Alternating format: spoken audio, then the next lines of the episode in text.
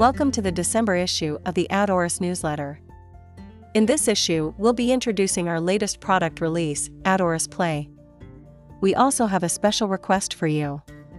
We're hoping to publish a press release in the coming months and are looking for introductions to journalists who might be open to hearing a pitch from us. Tune in at the end for more details. Last week, we officially launched the beta version of Ad Auris Play, a new platform for browsing and listening to the best narrations by Ad Auris.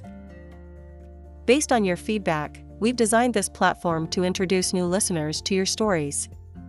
We hope that Ad Auris Play will be the beginning of unlocking new audience engagement for you. The platform is still in beta and we'll be updating it over the coming months. We'd love to hear any and all feedback you have. Please email Tina or fill out the feedback survey on the Ad Auris Play site. You can find the link to Ad Auris Play in the email. In November, we released a new analytics page on the dashboard. You can now track your engagement in real time. Please sign into your dashboard and go to the analytics page in the sidebar to see your latest engagement numbers. We'll be adding more data points in January. If you have any requests for what you'd like to see next, please reach out. Finally, we're very excited to announce that Ad Auris closed its pre-seed fundraise this year.